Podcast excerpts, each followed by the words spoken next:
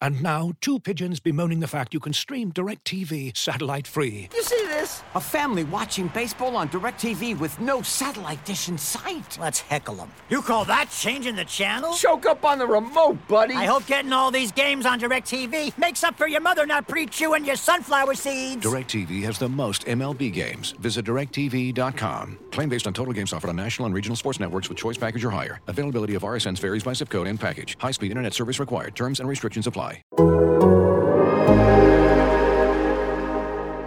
In today's episode of the Sixers Beat, Rich and I go over your 14 and 6 Philadelphia 76ers, including the recent wins over the Minnesota Timberwolves and the Los Angeles Lakers, where Joel Embiid looks like an MVP. As always, head on over to theathletic.com slash SixersBeat if you're not already an athletic subscriber, where you can get 50% off of a yearly subscription. And also, if you can, leave us a rating or review on your podcast app of choice, especially on Apple Podcasts. If you could do that, we really appreciate it. Enjoy the podcast.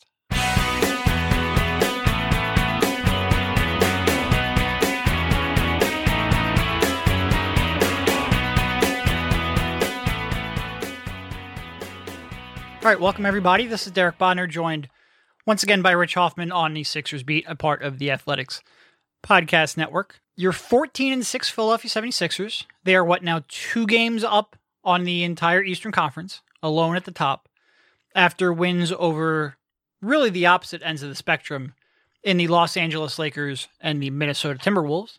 How you doing, Rich? I'm okay, man. Have you been noticing that the Sixers, after the Lakers win, have been getting some national, like, this is a finals preview buzz? Which they have.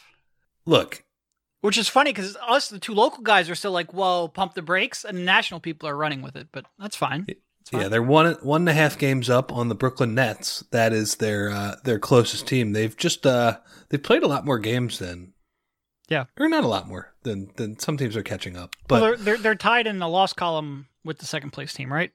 No, they're they're one game up on them. Okay, but but yeah, with the national buzz, it is funny that they do beat the Lakers and they, they played well in that game, except for the final couple minutes, which we'll get to.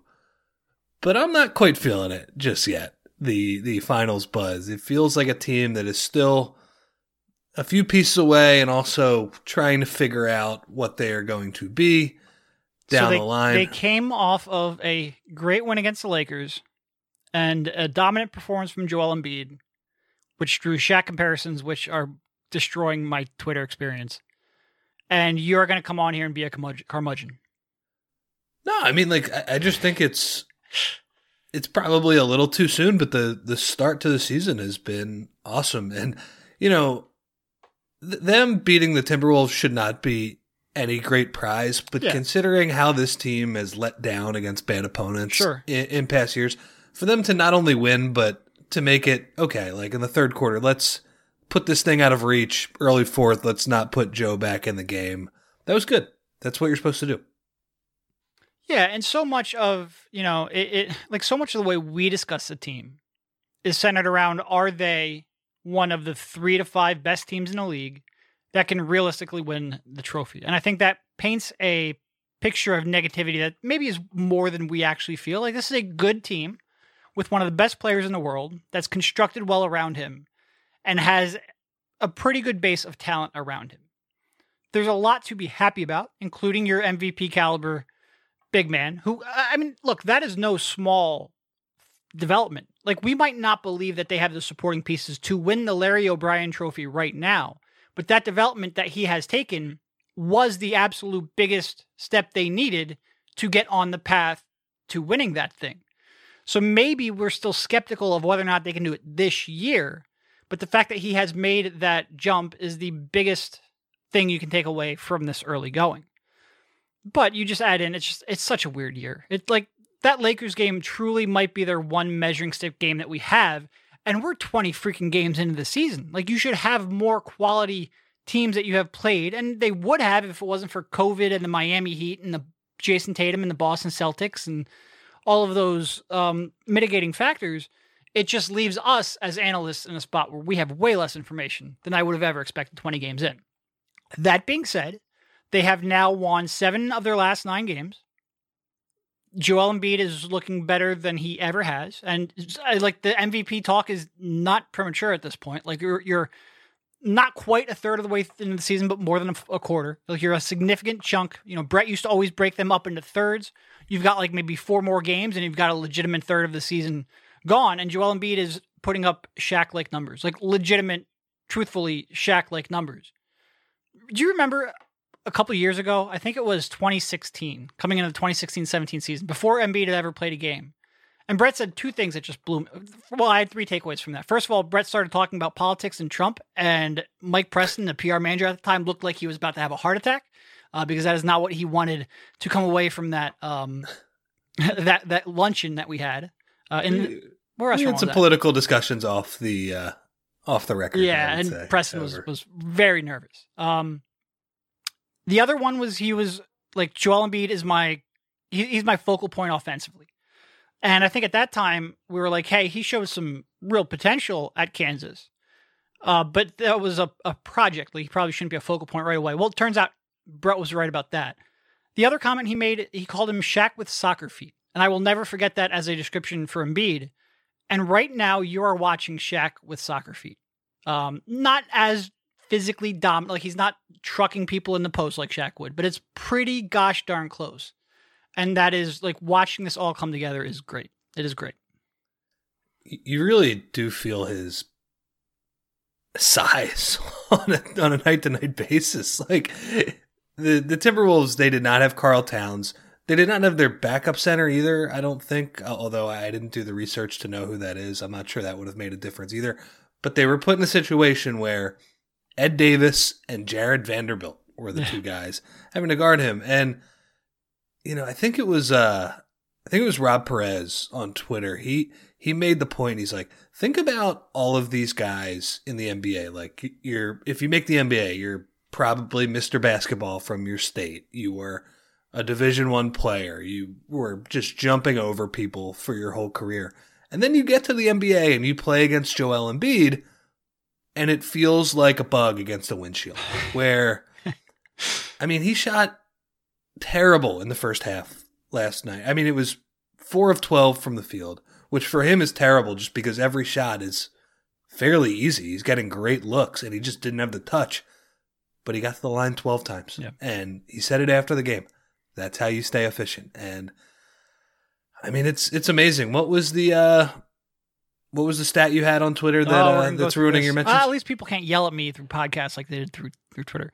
Uh, so he's currently averaging twenty eight point three points per game on a sixty six point nine percent true shooting. Shaq had five seasons where he averaged at least twenty eight points per game, and his true shooting percentage I forget exactly what they were, but they were all between fifty seven and sixty percent. So you're talking about Embiid with like legitimate six to ten percent better true shooting on a on a, a similar usage rate than what Prime Shaq had. And uh, a lot of people like went off on that and oh here's Shaq's accomplishments. No shit. I'm just pointing out how efficient Joel has been so far this season while comparing him to maybe the only one that even plays remotely similar style to him. And people are like, "Oh, well he shoots a 3 and Shaq well, yeah, there's no direct comparison. I'm sorry. The game's evolved. Um, my favorite response to that by the way was people being like, "Oh, well, but that's only because Joel makes his free throws." And it's like well, yeah. Okay, that's... that's, sort of the point. Like that's a, a key part of efficiency, especially for people who get there that often. Um, but my only real point there is that big men, especially like seven foot two post up, primary post up options, do not have this kind of efficiency. And it was pointed out to me by Mike Lynch, uh, who works for um, what do they call themselves? Stathead now used to be Basketball Reference, Sports Reference. Uh, the only 25 plus point per game scorer with a 65% true shooting percentage in NBA history, besides Joel Embiid so far this year, Steph Curry. Uh, so pretty rarefied air. Whether you can even take away that post up center qualification, it's pretty rare what he is doing. Now, look, this is sort of where like you and I tend to be like a flat line. Uh, if we were, um, you know, heart rate monitor, we'd we'd be dead. Like we don't go up and down as quickly as fans. It, it makes sense. It's sort of our job, both as analysts and as reporters. Is he going to continue making like 60 whatever percent from the mid range? No. No. Is he going to end up making probably 40% from three? Probably not. I think he, he might be improved as a three point shooter, but he could drop a couple percentage points here. Uh, so will he maintain this level of efficiency? Probably not. Like there's still you know, we've still got 52 games to go, and this is pretty crazy. The shooting numbers. I think a lot of the post up stuff can carry over. Some of the shooting numbers are like Dirk like, uh, and he's as good as he is. I'm not sure he's Dirk, but I think uh, I think he's going to end up with a huge scoring average that's really really special levels of efficiency, and this could be a, a I mean this could be an MVP caliber season for sure, for sure. But he's in such rarefied air. He could drop five He could, he could drop a lot Yeah. and still have a really super high level of efficiency, which is awesome. I think uh, it is crazy when you bring up those numbers though compared to Shaq because I, I always thought Shaq was maybe a little more efficient than that. And by the way, Shaq he basically he played when I was a kid for the most part. Well, and he was One of the most dominant players I've ever seen. and he my life. always led the league in like field goal percentage. And when you would see him dunking on dudes for 60% of the game, like our understanding of what efficient basketball hadn't yet completely caught up to the value of, hey, that shot, you know, 24 feet out is actually worth more points and making your free throws helps. Um, so it's easy. I, look, he was insanely efficient for what he was. Yeah, it's just well, Embiid having a little more diverse of a game helps him in that regard. This episode is brought to you by Michelob Ultra, the official beer sponsor of the NBA. Want to get closer to the game than ever before? Michelob Ultra Courtside is giving fans the chance to win exclusive NBA prizes and experiences like official gear, courtside seats to an NBA game, and more. Head over to michelobultra.com slash courtside to learn more. Looking for an assist with your credit card but can't get a hold of anyone? Luckily, with 24 7 US based live customer service from Discover, everyone has the option to talk to a real person anytime, day or night. Yep, you heard that right. You can talk to a real human in customer service at any time. Sounds like a real game changer if you ask us. Make the right call and get the service you deserve with Discover. Limitations apply. See terms at discover.com/slash credit card. Well, the bar has been raised for what an efficient player is too, Yeah. with what the Hardens and the Currys and the Durants and all of these guys on the perimeter are doing, which in Shaq's era was Iverson taking mid-range jumpers, Kobe taking mid-range jumpers, you know, it's that type of thing. McGrady. Um, so the, the, the bar has been raised. The point is that Embiid is clearing that bar right now Right. fairly easily, which is ridiculous. There, Uh, I mean, the things that you just brought up are why post up centers are so out of the league. And Embiid is not only the one exception; he is beating the little men in a little man's game. It's it's really impressive. It's really impressive. He's probably going to have like a rough first half the next time they play on TNT, and Shaq's going to be like, "Well, he doesn't want it enough. Uh, uh, You don't want it. it get in the post." Uh, you know, one of those things. but uh, he's been unbelievable. I mean, MVP of the league so far. To me, I, like I, I know Jokic's numbers are unbelievable. His efficiency is crazy too.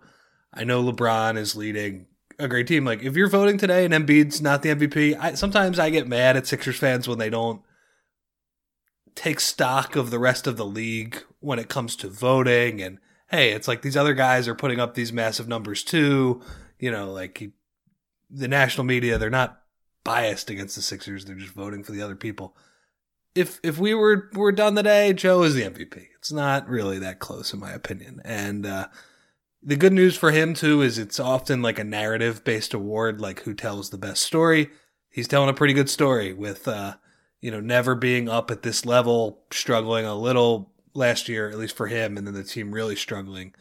So it's uh, it's been awesome. I'm uh, really the only concern with him is uh, is the back okay, and uh, on, on a night to night basis. But everything else, he's he's got it figured out right now. Yeah, I mean, some of your other, I mean, t- to me, it, it it's and it seems premature to be talking about this, but um, LeBron's the only other real major contender, and I think, I mean, it's LeBron James. You can make a case for him pretty much any other time. Jokic and Doncic are putting up MVP caliber numbers. Doncic, get out of here. Uh, you're eight and eleven right now. Your team and, sucks. uh, like it's it's is that his fault? Probably not, but that is part of the award for sure. Wait, Um, hey, I said this about Joe last year when he didn't make an All NBA team. I was like, well, the team is disappointing, and Yeah. that's that's probably. Well, guess what? Now you get the opposite bump.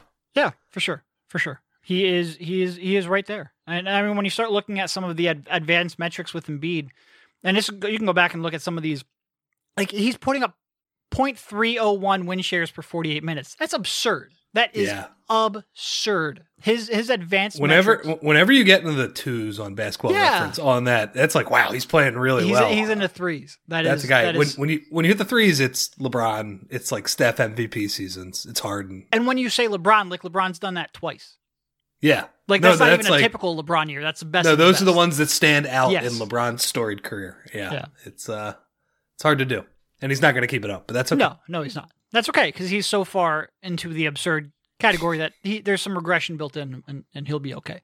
Um, like you mentioned, though, going back to the game against the Wolves, uh, Naz Reid, um, their their backup center, who's Naz Reid, that's the other one. undersized, but he's he's built. Um, he could have helped. He would have had no chance against him No, either. but the 215 pound Jarred Vanderbilt certainly didn't have a chance. no, So uh, yeah, that was a, a a matchup, and like you mentioned at the beginning, first first half really, he was getting his shots. He was just missing Just shots going in, makes. yeah. Yeah. and like you said, he, he was getting the free throw line. Uh, I mean, he came right out and he was like, "This is how you maintain a uh, consistency," which is part of the reason why I'm so impressed with Tobias Harris because he's very much not getting the free throw line and he's still being been consistent. Uh, on a related note, that's why I'm a little more worried about Tobias Harris's regression coming up here because he doesn't do things like get to the free throw line or really set up his teammates. But I mean, shit, he's gone 20 games and he's making every shot, so I can't like can't worry too much, I guess. But yeah, I'm getting the line 12 times or whatever in the first half. It's just it's incredible. It's incredible two to thoughts. combine that physical dominance with that intellect on drawing the fouls. It's it's really tough to guard. Yeah. Two two thoughts on that, um, on his performance against the Wolves specifically. To start the third quarter, it wasn't five possessions in a row, but it was pretty close to it. Five possessions in a row, five post touches, which again, is it a post touch if he catches yeah. it 15 feet from the hoop and then faces up? I don't know. But with his back turned to the basket when he catches it. And he scored 10 points. And two of the or uh, two points off a off a foul on a drive, three just hitting a jumper in a guy's face, and that is part of the intellect we're talking about because he mentioned this last night i after the game. If you reach your hand in, he will draw the foul on you one way or another. But guys, like you could see Ed Davis with three fouls in that third quarter. You know, he, he wants to reach for the ball, but as soon as Joe goes goes up for the shot, his arms are at his waist at the end of it. That is, you know, obviously like Joe's mid range shooting is an aber, er, it's it's a little bit further than it's going to be. Like there's going to be some regression, but it's an easy shot once he gets it going. Like he knows a lot of these guys aren't even going to try to block it because they are so deathly afraid of the foul. And he also talked about how, you know, he can use his leverage and back a person down whose hands are at his uh, um at, at his waist. But you know, for him, that's a great shot right now where he could just pop from about twelve feet and knock it in. He's been uh he's he's got it all working. The the other thing I was thinking too, just in general with the ten points in a row on the post ups, he's had like seven or eight stretches of that. That is not common. So uh for a player to get the ball five times in a row and score 10 points. Like that is not Yeah. common. He did that in the Washington game to get them back the, the opening game. He did that in that crazy heat game. That might have been more than 10 points on, on five possessions in the third quarter where he was just dominant. He puts together these stretches that are like it's so crazy for a big guy to be doing that. I associate that with Curry making a bunch of threes. Right. But no, it's him just casually bullying his way to the basket, popping jumpers in guys' faces. It is, I, I mean, I, I don't know how many ways we can put it. What he is doing is so rare right now. Yeah, and I mean, I mean, Doc sort of even spoke about it before the game. He's like, "Look, we were on a play, it works. We're going right back to it." And he's like, "I don't care if the opposing coach knows that. Like, that's just the way I've always been." And right now, when you've got a guy like Embiid, where when he's in a zone like that, there's no good option. Like, you can send the double team, but he's been making the right reads out of that, especially when he's facing up. Uh, you can you can try to cover him one on one, but like, LOL, Jarred Vanderbilt. Like, I don't know what you do right now, especially when he's making that 17 footer the way he is. I think teams are getting more afraid of doubling him too. Yeah. Like I think the early season tape got out on him, and to be clear, that's going to be their best option moving forward because if he's scoring on Marc Gasol now, that's that's the final boss. That's like that's the last person. I don't think anybody can handle him one on one. So if, so if he can handle Gasol one on one, everybody is going to have to double him in one way or another. But you can tell the teams that there's there's pain involved Yeah. with them doing it because You really saw that with the Pistons game when they tried that first game to cover him one on one. It was like, what are you doing? You have no chance. but they took away the three point line in that They game, did. which which gave them a little bit of a chance. First half, when- it was right there. Yep. in a uh, in a weird game. But you could see like I think the tape is out on him that it's like, man, we really have to time our double team right because if if we do not come correct and have the right pre rotations, like he's gonna create a wide open three for a good shooter, and that's not good. Yeah. All right, where do we want to go from there? I thought the other main takeaway, other than, um, uh, I guess two main takeaways. Uh, first, Matisse Thybulle specifically, but also just that bench unit with Tobias really pushing the lead in the what was it, beginning of fourth quarter, I think, when there's still a chance that Joe could come back to the game uh, and extend his minutes. They, they had a real nice run there to close it out. I guess we can go to Thybulle and then we can go to Harris's fit with that bench mob you know, it is. I, I forget exactly how many steals he ended up with Thybulle in that game, two or three. Uh, I think three steals and stocks. two blocks, something like that. Yes. Yeah, he had his hands on everything. It was really impressive to see some of those rear contest shots that we spent all of the beginning of last season talking about came real into play last night, and he was just a pest. And he is such a, to me, he's he's maybe the most frustrating person on the team because when he shows what Wow. he can do like that, it's just like holy shit this can change a team's defense. Like it, and not only that but it can like actually like get teams out in transition too. And it's so fun to watch and it adds such a dynamic to their defense. Um and then he has games where it's just like what are you doing offensively? Like if they can just get him to a baseline level of competency I, I I'd love to be able to pencil him in to a rotation, uh, and last night I think really showed why there's so much intrigue around him. So, so and he's had a couple would, good games in a row too. It wasn't just last night. well, the way I would put it is that he has a lot of games where defensively, I'm like, wow, you, you're you're locked in. You're really making the plays that you just mentioned, the crazy point of attack plays and getting your hands on balls. But when you run down to the other end of the court, I'm thinking, what are you doing offensively? And he is, man, he is really pushing the envelope of a defense first player at this point. His offensive numbers suck. Oh, it wasn't even good last night. It's not even like he's making shots right now. Yeah. Dude, what what is he? He's averaging like four points a game on like forty three percent true shooting or something like that. It is. Oh, okay. Uh, two point eight points per game on. Oh, it's even uh, down. Uh, forty one point three percent true shooting. Yeah, Oh man, it's not good. that is on. That's that's borderline unplayable. But for some reason, the Sixers have this weird. I mean, I mean, like offensively, that definitely is unplayable. Yeah, he might end up with a higher steal percentage and block percentage than assist percentage, which is just I've never seen. He might have. Uh, he's getting close. He's a four point three percent steal rate, four point three percent block, and a ten percent usage. It's like unfathomable. It, I've never seen a wing like him. So yeah, I mean, like that's really bad. But for some reason, in this weird Sixer season, he he has his role on defense, and you know there are games. I, I would say really the last three. I think he's had a good week defensively. Yep. On uh on Monday, he frustrates Blake in what was an otherwise crappy game for the Sixers. That was probably the high point, getting Blake to two hand shove him because he was denying him so well. And then on on Wednesday, he played against LeBron. He got a lot of love after the game. I wasn't like, you know, it, he didn't frustrate LeBron. He Right. he did an admirable job, I guess. You know, he definitely. Uh, I remember him bad foul jumping into him for three. He actually he did a better job, I think, on LeBron last year. He snuck behind him three times for steals in that uh in that crazy January win they had. But then, I mean, against Ricky Rubio and D'Angelo Russell, he was a monster. And Ricky Rubio is not playing that well this year.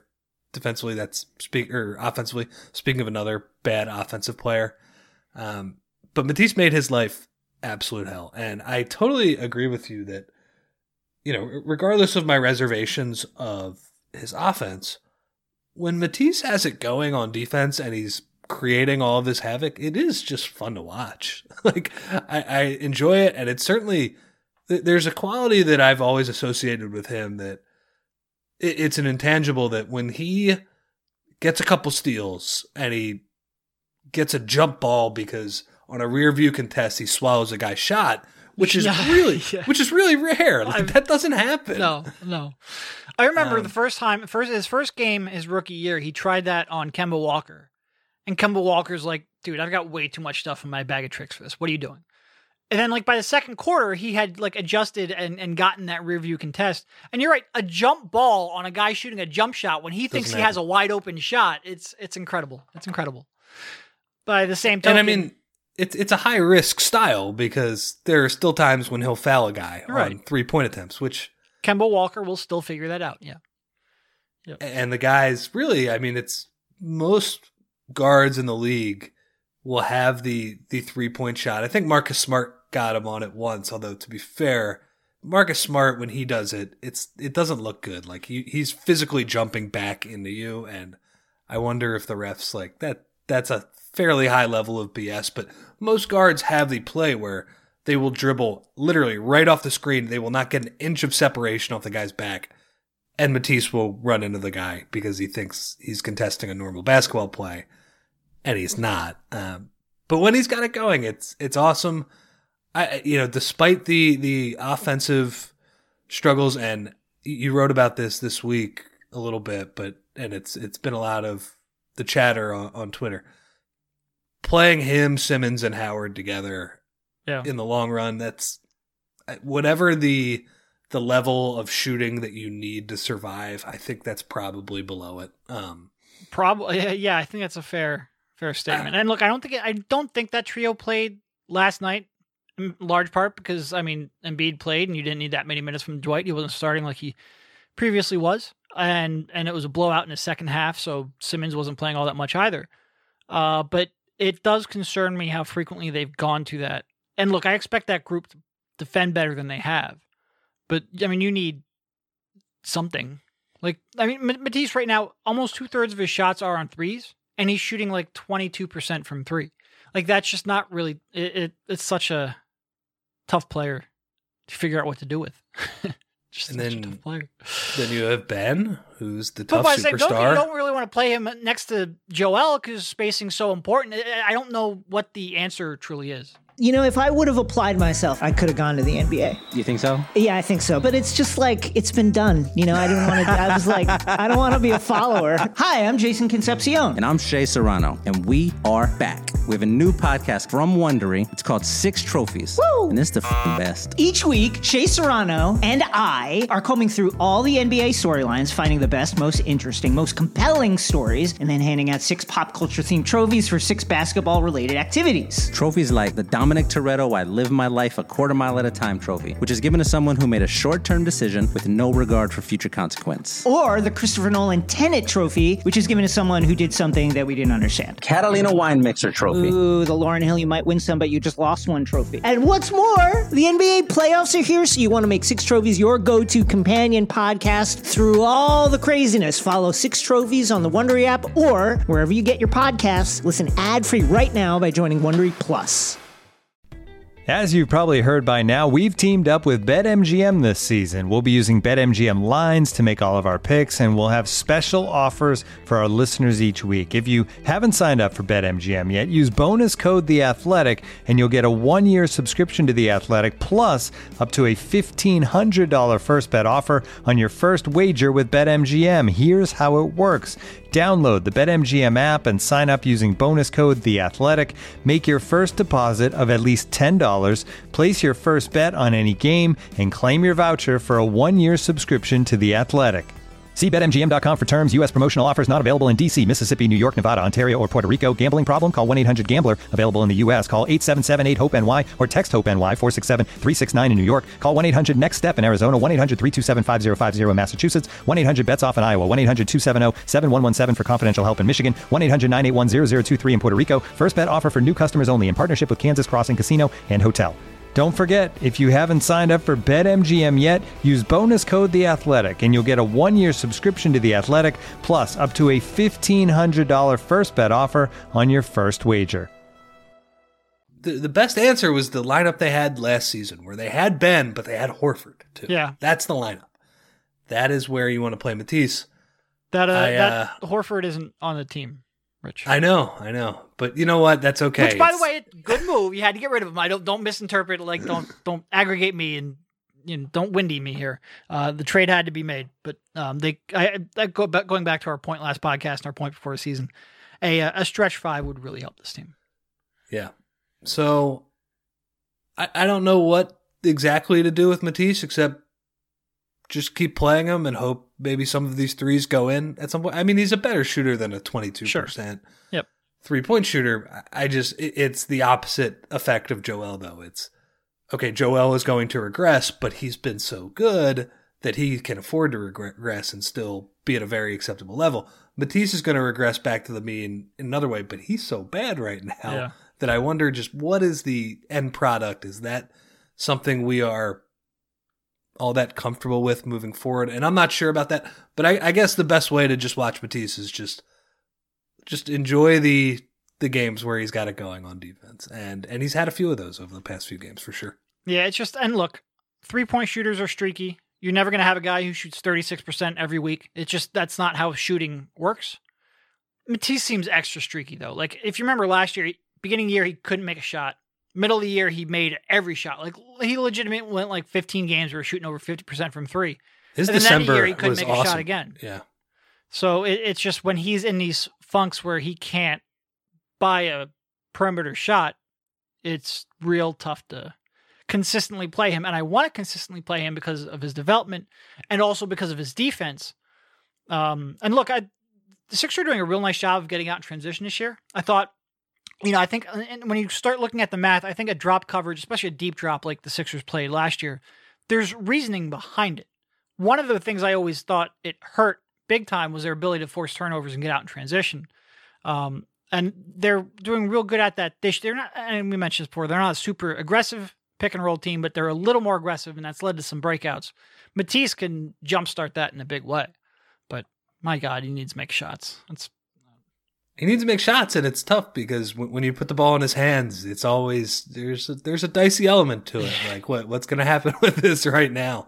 Uh, he actually on a fast break, I thought that against the the Timberwolves, it was him and Danny Green leading a fast break, and I was thinking like, oh man, this isn't going to end up good. And you know what? They did a nice job. He he passed to Danny, and Danny pitched it back to Ben for a dunk because the Timberwolves are bad, and they handled it pretty well. a But, uh, Matisse Danny Green fast break is like putting you and me on a podcast.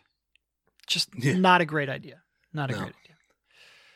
So, uh, I, by the way, I agree with you with, with the pace. I thought honestly one of the underrated things in that Lakers win was Ben Simmons at the beginning of the game. He didn't do it the entire game, but he was able to push the pace, and they were able to get easy buckets. Whether that was Ben, whether that was Joe against AD in the cross match. By the way, Joe should uh when he is campaigning for first team All NBA center, if he really wants to get the the shit talk to another level, he needs to point out that Anthony Davis does not guard him in these games.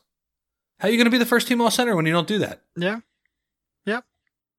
And I, I did think that was one mistake that Doc made at the beginning of the game is not having Embiid guard AD um, and having Harris try to guard him, especially when Oh. we, we saw, you know, just a year and a half ago that Harris can hold up against Gasol in the post.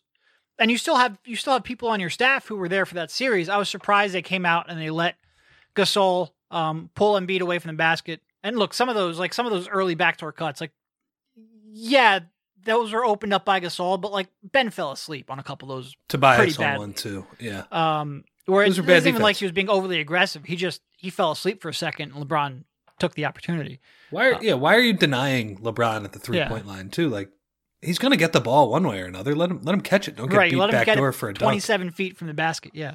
So that, but just the fact that they came out with that, and I think you brought up a good point in your article, your upon for the review. Maybe it was just to try to keep Embiid out of foul trouble. That's the biggest. But I think sometimes people just look at at size and they're like, well, Tobias can't guard Gasol. He's got five inches Yeah. on him. He absolutely can guard Gasol. Let him back him down. That's fine. That's fine. And like I said, we saw that a couple years ago. Um, Gasol's going to shoot thirty percent on hook shots over Tobias. It's not a big deal. Yeah. and he's does he's not he doesn't want to do it either. Too like I, I was thinking. I mean, honestly, I was like kind of losing my mind when they were scoring all those points at the beginning, and, and just racking my brain to that Toronto series, if if Gasol made one jump hook against Tobias, do you think he would do it again on the next possession? I don't think he would. No, I don't think He he doesn't would like he doesn't like doing it.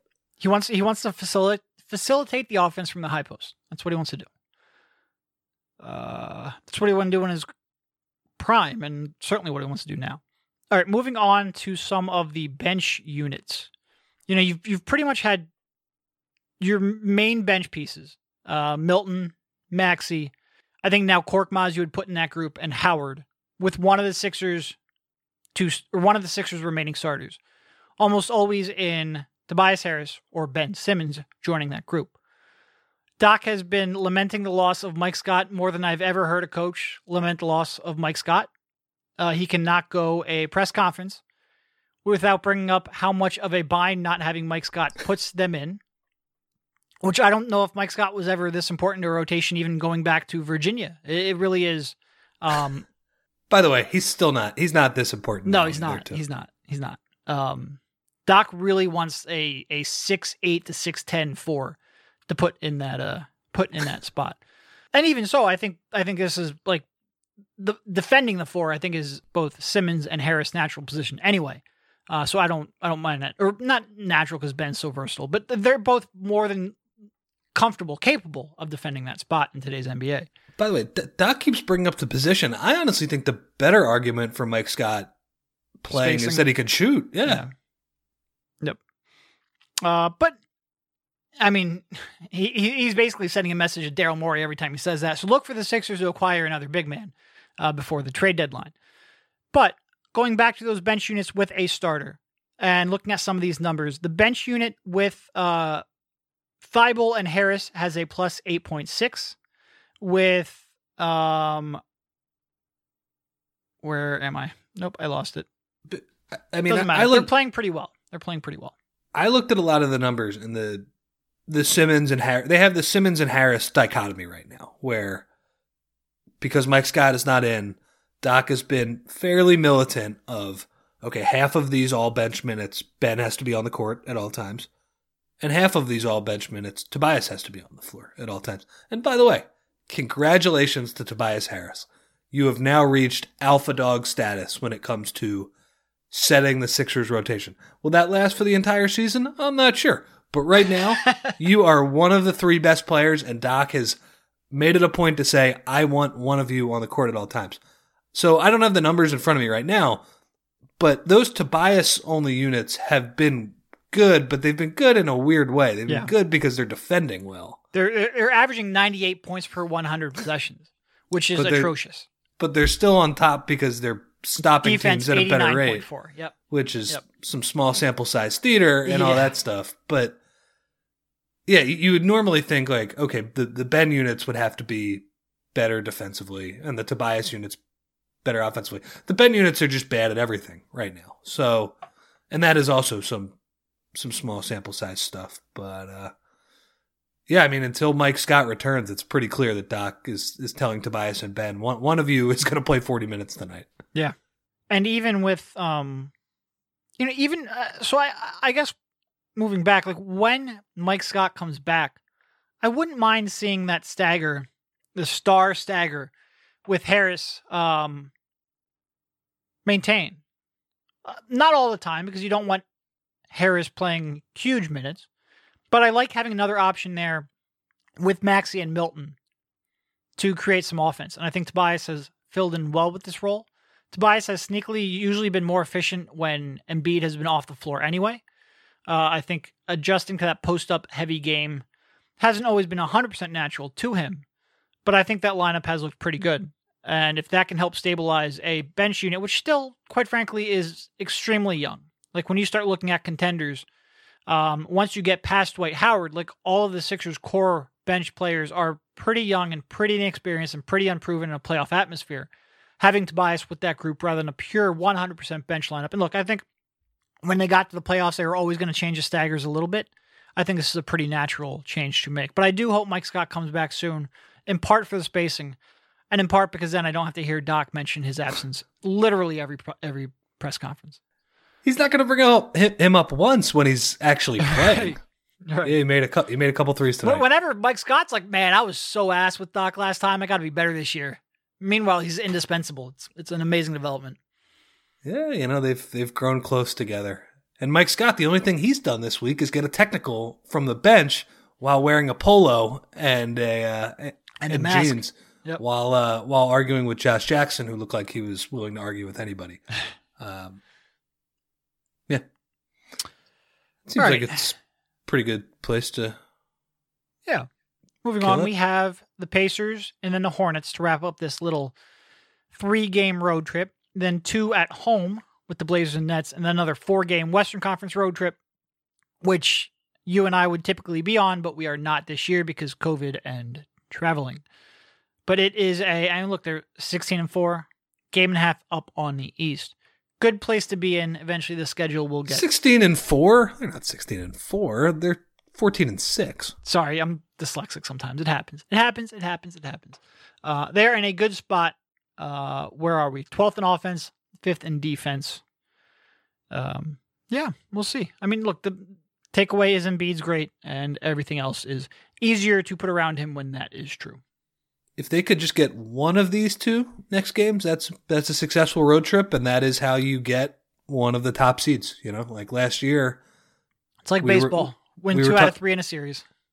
last year, yeah, and especially win two out of three on the road. Last year, when they're just, I mean, they're losing four in a row on the road at three different times. It's no bueno. But Yeah. uh, And Charlotte's They- struggling. Like Charlotte had a had a run there a couple weeks ago where they looked like they might be semi competent, uh, but they have been struggling here of late. So they they should have a, a real chance to accomplish that for sure, for sure. All right, thank you, Rich, for jumping on, and we will talk to you soon. see you, man.